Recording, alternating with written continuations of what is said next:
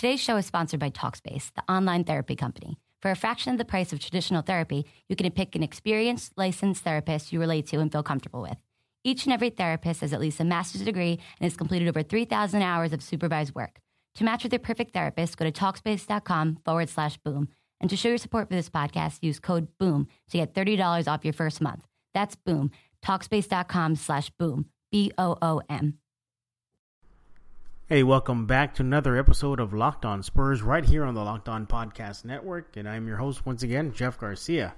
And thanks for tuning in to this episode as uh, we're about to uh, talk about the very disappointing, lackluster, lifeless, no heart, no passion effort from your San Antonio Spurs in Game 2 of the Western Conference Finals versus the Golden State Warriors. You probably know by now, but the Spurs got throttled, and that's not even the right verb to use. They got pushed around, smacked, um, stomped on, curb stomped the entire game, and lost by 36 points. The final score from Oracle. The San Antonio Spurs pretty much got the beat down on them, 136 to 100. The Warriors now are on top of the Spurs 2 0 in the Western Conference Final, and the scene now shifts to San Antonio for games 3 and 4. Kawhi Leonard did not play in game 2, and many heading into this uh, game thought that this was going to be a. Uh, a loss for San Antonio, and rightfully so. You know, you don't have number two in Jersey. You know, he's out with that with that ankle injury. But the Spurs would, at least I would have thought of, they would have came into tonight's uh, or last night's game with some fire in their heart, some passion in their eyes, some uh, extra step and uh, extra pep in their step. Nothing, nothing. That's why I'm so lifeless right now. I just, I just cannot believe what I saw for four quarters of basketball, but on just one side. The Warriors played basketball. Spurs, I think they forgot how to play basketball. Just in the first quarter alone, the Spurs only mustered up 16 points to the Warriors 33. That's it. They lost every single quarter. They n- never came out with any passion, no fire, no desperation, no win win for Kawhi kind of mentality. Absolutely nothing. The only person who showed up in game two was Jonathan Simmons, 8 for 17 from the field, two three pointers, four for five from the three from the four point the free throw line. I'm sorry, twenty two points, three assists, three rebounds. That's it. Not Lamarcus Aldridge, not Pau Gasol, not Danny Green, not Patty Mills, not Dewayne Dedmon, not Manu Ginobili. Nobody, nobody showed up. I think the Spurs are probably still looking uh, to see which way uh, the uh, arena is because I think they just got lost. I think they just got lost uh, the Spurs pretty much knew that they were in for a very long night from the get go. As I mentioned, they only scored scored 16 points in the opening period. The Warriors scored 33 points. There was no defense. There was absolutely nothing from this team. They were lifeless. LaMarcus Aldridge did not score his first bucket until the second half. He went 0 for 2 from the in the from the field in the first quarter zero points. He had a rebound, he had assist, he had one steal. The Spurs were a minus 10 with him. Oh, and if that wasn't even worse, he had a couple turnovers to begin with. And, and same thing goes for him in the, the second second quarter. Excuse me, I earlier said it second bucket in the second half. I meant to say the second quarter. Uh, he goes one for three from the quarter, two points, a minus 11. Pau Gasol didn't score a single point in the uh, second quarter alone. Danny Green only mustered up three. Patty Mills, your starting point guard, three. Dewayne, uh, why am I even talking about this game? This game is just an absolute nightmare.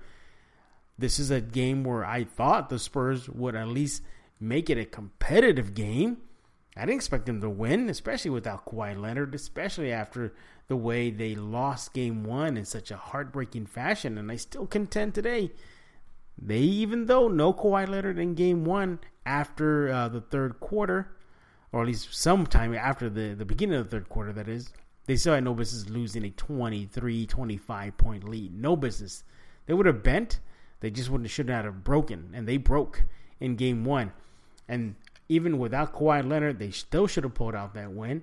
Right now, in my opinion, Without Kawhi Leonard, they still should be going back to San Antonio with a split 1 1. I said it. Yes, I get it. Kawhi is their mainstay, and he is the engine that makes the Spurs system go. But they got a lot of good replacement parts and temp parts, and they could have held on to that game one win. This is just disappointing. I, I I'm just stunned. They had nothing for them. Nothing for them. It Gets even worse in the third quarter alone. You had Lamarcus Aldridge finally coming around a bit, six points in the third quarter. Jonathan Simmons still being the alone bright spot for the Spurs. He had five points.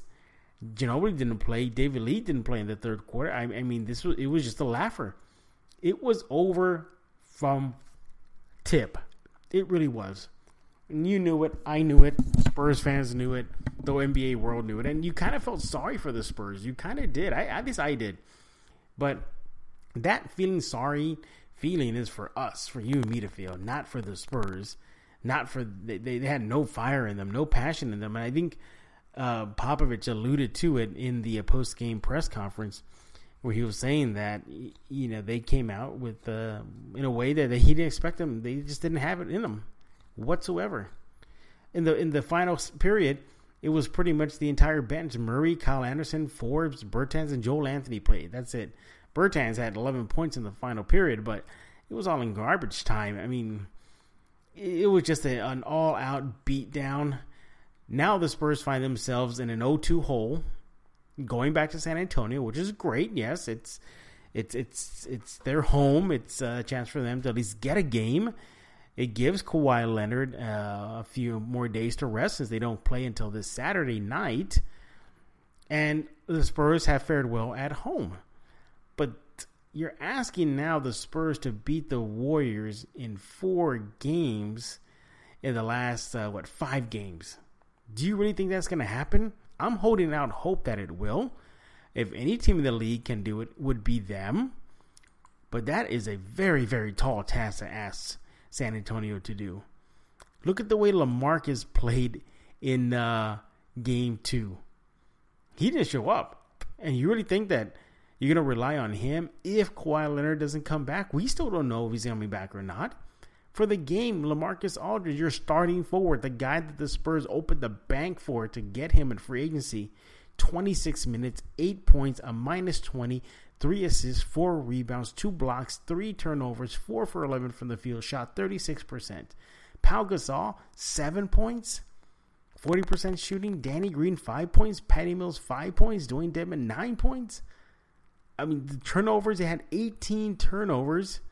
I'm sorry, 19 turnovers leading to 30, 30 Golden State points, while the Golden State Warriors had 16 turnovers leading over leading to 23 points. They they the, the, the Warriors beat the Spurs in the paint 46 to 44. They crushed them in the fast break uh, points 20 to 13. Where was the Spurs defense? The biggest lead for the Warriors was 41 points. The the Warriors shot 56% for the game while the Spurs shot 37%. You turn the ball over, you don't find the the bottom of the bucket. You let Golden State hit 18 three-pointers while you hit 8 three-pointers. The Spurs got um, a beat in transition, 20 to 13 in fast break points. It just made for a bad night and you you did like I said you did feel sorry for them. You're not playing with their star player, and I get that. That's very understandable. But show some sort of fight, and the Spurs showed no fight. It looked like they were still affected by the way they lost Game One and how Kawhi Leonard got out of the game, and it lingered with them. It looks like they had no life, and I'm sorry. I mean, I'm I I just I don't get it. I just don't get it. This is a team coached by Popovich that should have showed more life than what we saw in game two and basically didn't show anything whatsoever. I don't know if they had a pulse. Fortunately for the Spurs, the series is not over yet. Technically, they still got two games in San Antonio. If they can pull out two in a row against the Warriors in SA, I'll take it. And if it pushes to a game six or seven, fine. With. Hey, good for you, Spurs. You came back, you clawed way back, and made life somewhat difficult for Golden State, who's still undefeated in this uh, season's postseason. But it's a daunting task now to beat the Golden State Warriors four out of five uh, times. um, in the next few games, or at least in this series. So hopefully the Spurs can find a um, a will to win this, even though in game two, looks like they did not. So what are three takeaways from this game? Pretty much the first one and the biggest one is Lamarcus Aldridge. Where was he? This is this the guy that the Spurs paid how much money to sign with him? This is the guy supposed to be the heir apparent to Tim Duncan, and he shows up in game two, four for eleven shooting, 36%, eight points, a minus 20, and he tosses in three turnovers to boot. Not good, not good whatsoever. He needs to just get going. There is no Kawhi Leonard. He now becomes the man for the Spurs. He is their their front and centerpiece. He looked like more he was like the pawn instead of the king in game two's chess match. And the Spurs need him to score. They need him to score and rebound. I don't know what gets into this guy. I wish I knew. But my biggest takeaway is him. Look at the way he showed up, and if he shows up like this again in Game Three, you can pretty much count the series over, season's over. He, and the only the shining bright thing for him is if Kawhi Leonard comes back and pulls a little uh, heat off him. But right now, my biggest takeaway is Lamarcus Aldridge's, or the lack of Lamarcus Aldridge in Game Two. Yeah, second takeaway from Game Two Turnovers. Spurs, once again, are their worst enemy. 19 turnovers for 30 points? Look what happened in game one. They gave up 31 points off turnovers, and now they're giving up 30 points off 19 turnovers. That seems to be a pattern here going on. I mean, looks like they're they're careless with the ball. Golden State is upping their defense. That's a big takeaway. You're just gift wrapping points to a team that doesn't need to be gift wrap points. They have enough firepower as is. You don't want to make their life easier. And the Spurs are just making their lives easier in the first two games. That has to stop in game three. And my third takeaway is Patty Mills. What happened to him? Can somebody explain this to me? Are are the Warriors trying to shut him down? Two for six from the uh, field in game th- two, five points, a minus nine for San Antonio, two steals, two rebounds, one assist.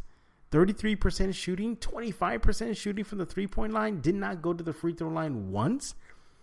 That has to stop. My goodness, Patty. He is a starting point guard. If he's not going to light it up, at least pass the ball around, pick up some assists, get the team involved. One assist, that's it.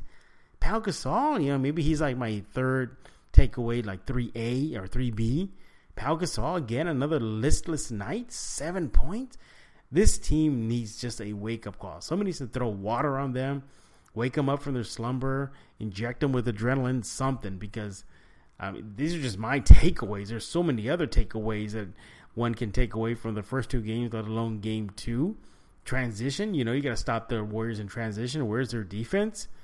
Uh, you, you, know the the where was the bench? The Spurs bench. The Spurs bench in Game Two got thoroughly outworked by the Warriors bench, but my goodness, this team has a lot of soul searching to do in the next few days. A lot of film sessions, a lot of video to watch, a lot of practice time. Uh, they don't get the rack going. It looks like this season is going to be over very fast and very soon. Like in the next few, couple, couple games, it could be over. And we'll be looking back and thinking about what could have happened. And yes, they do get a pass. Kawhi Leonard is not there, but this is still a team with Lamarcus Aldridge, Pau Gasol, Patty Mills, Danny Green, coached by Popovich. They could do a lot better than getting blown out and and having a 36 beat 36 point beat down handed to them in game 2. This is just very disappointing. I know you're disappointed. I'm disappointed. I think all of the Spurs fandom is disappointed. But I'd love to hear what you think. Let me know and Gmail at jeffgarcia74 at gmail.com. Let me know what you think. Is it just a situation where you got to throw this in the trash can and don't look back? There are a lot to learn from here, and I think there's a lot of lessons to learn here going forward. From Lamarcus Aldridge to the team concept, this team needs a lot uh, to think about in the next few games because game three is not till this Saturday.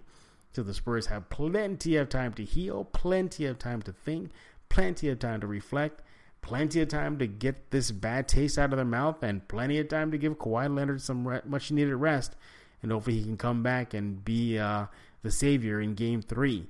But with that, I'm going to put a lock on this episode of Locked On Spurs. Is that the new iPhone? Yeah, got it on T Mobile. Fastest iPhone deserves America's fastest LTE network. Introducing the amazing iPhone 8. It's the best iPhone yet, now on America's best unlimited network. For a limited time, save up to $300 on the amazing iPhone 8 after 24 monthly bill credits. And now join T Mobile's iPhone upgrade program for free. Eligible trade-in and finance agreement required. If you cancel service, you may lose promo credits. Contact us for details. Video at 480p. Small fraction of users over 50 gigs per month may have reduced speed. See store for details.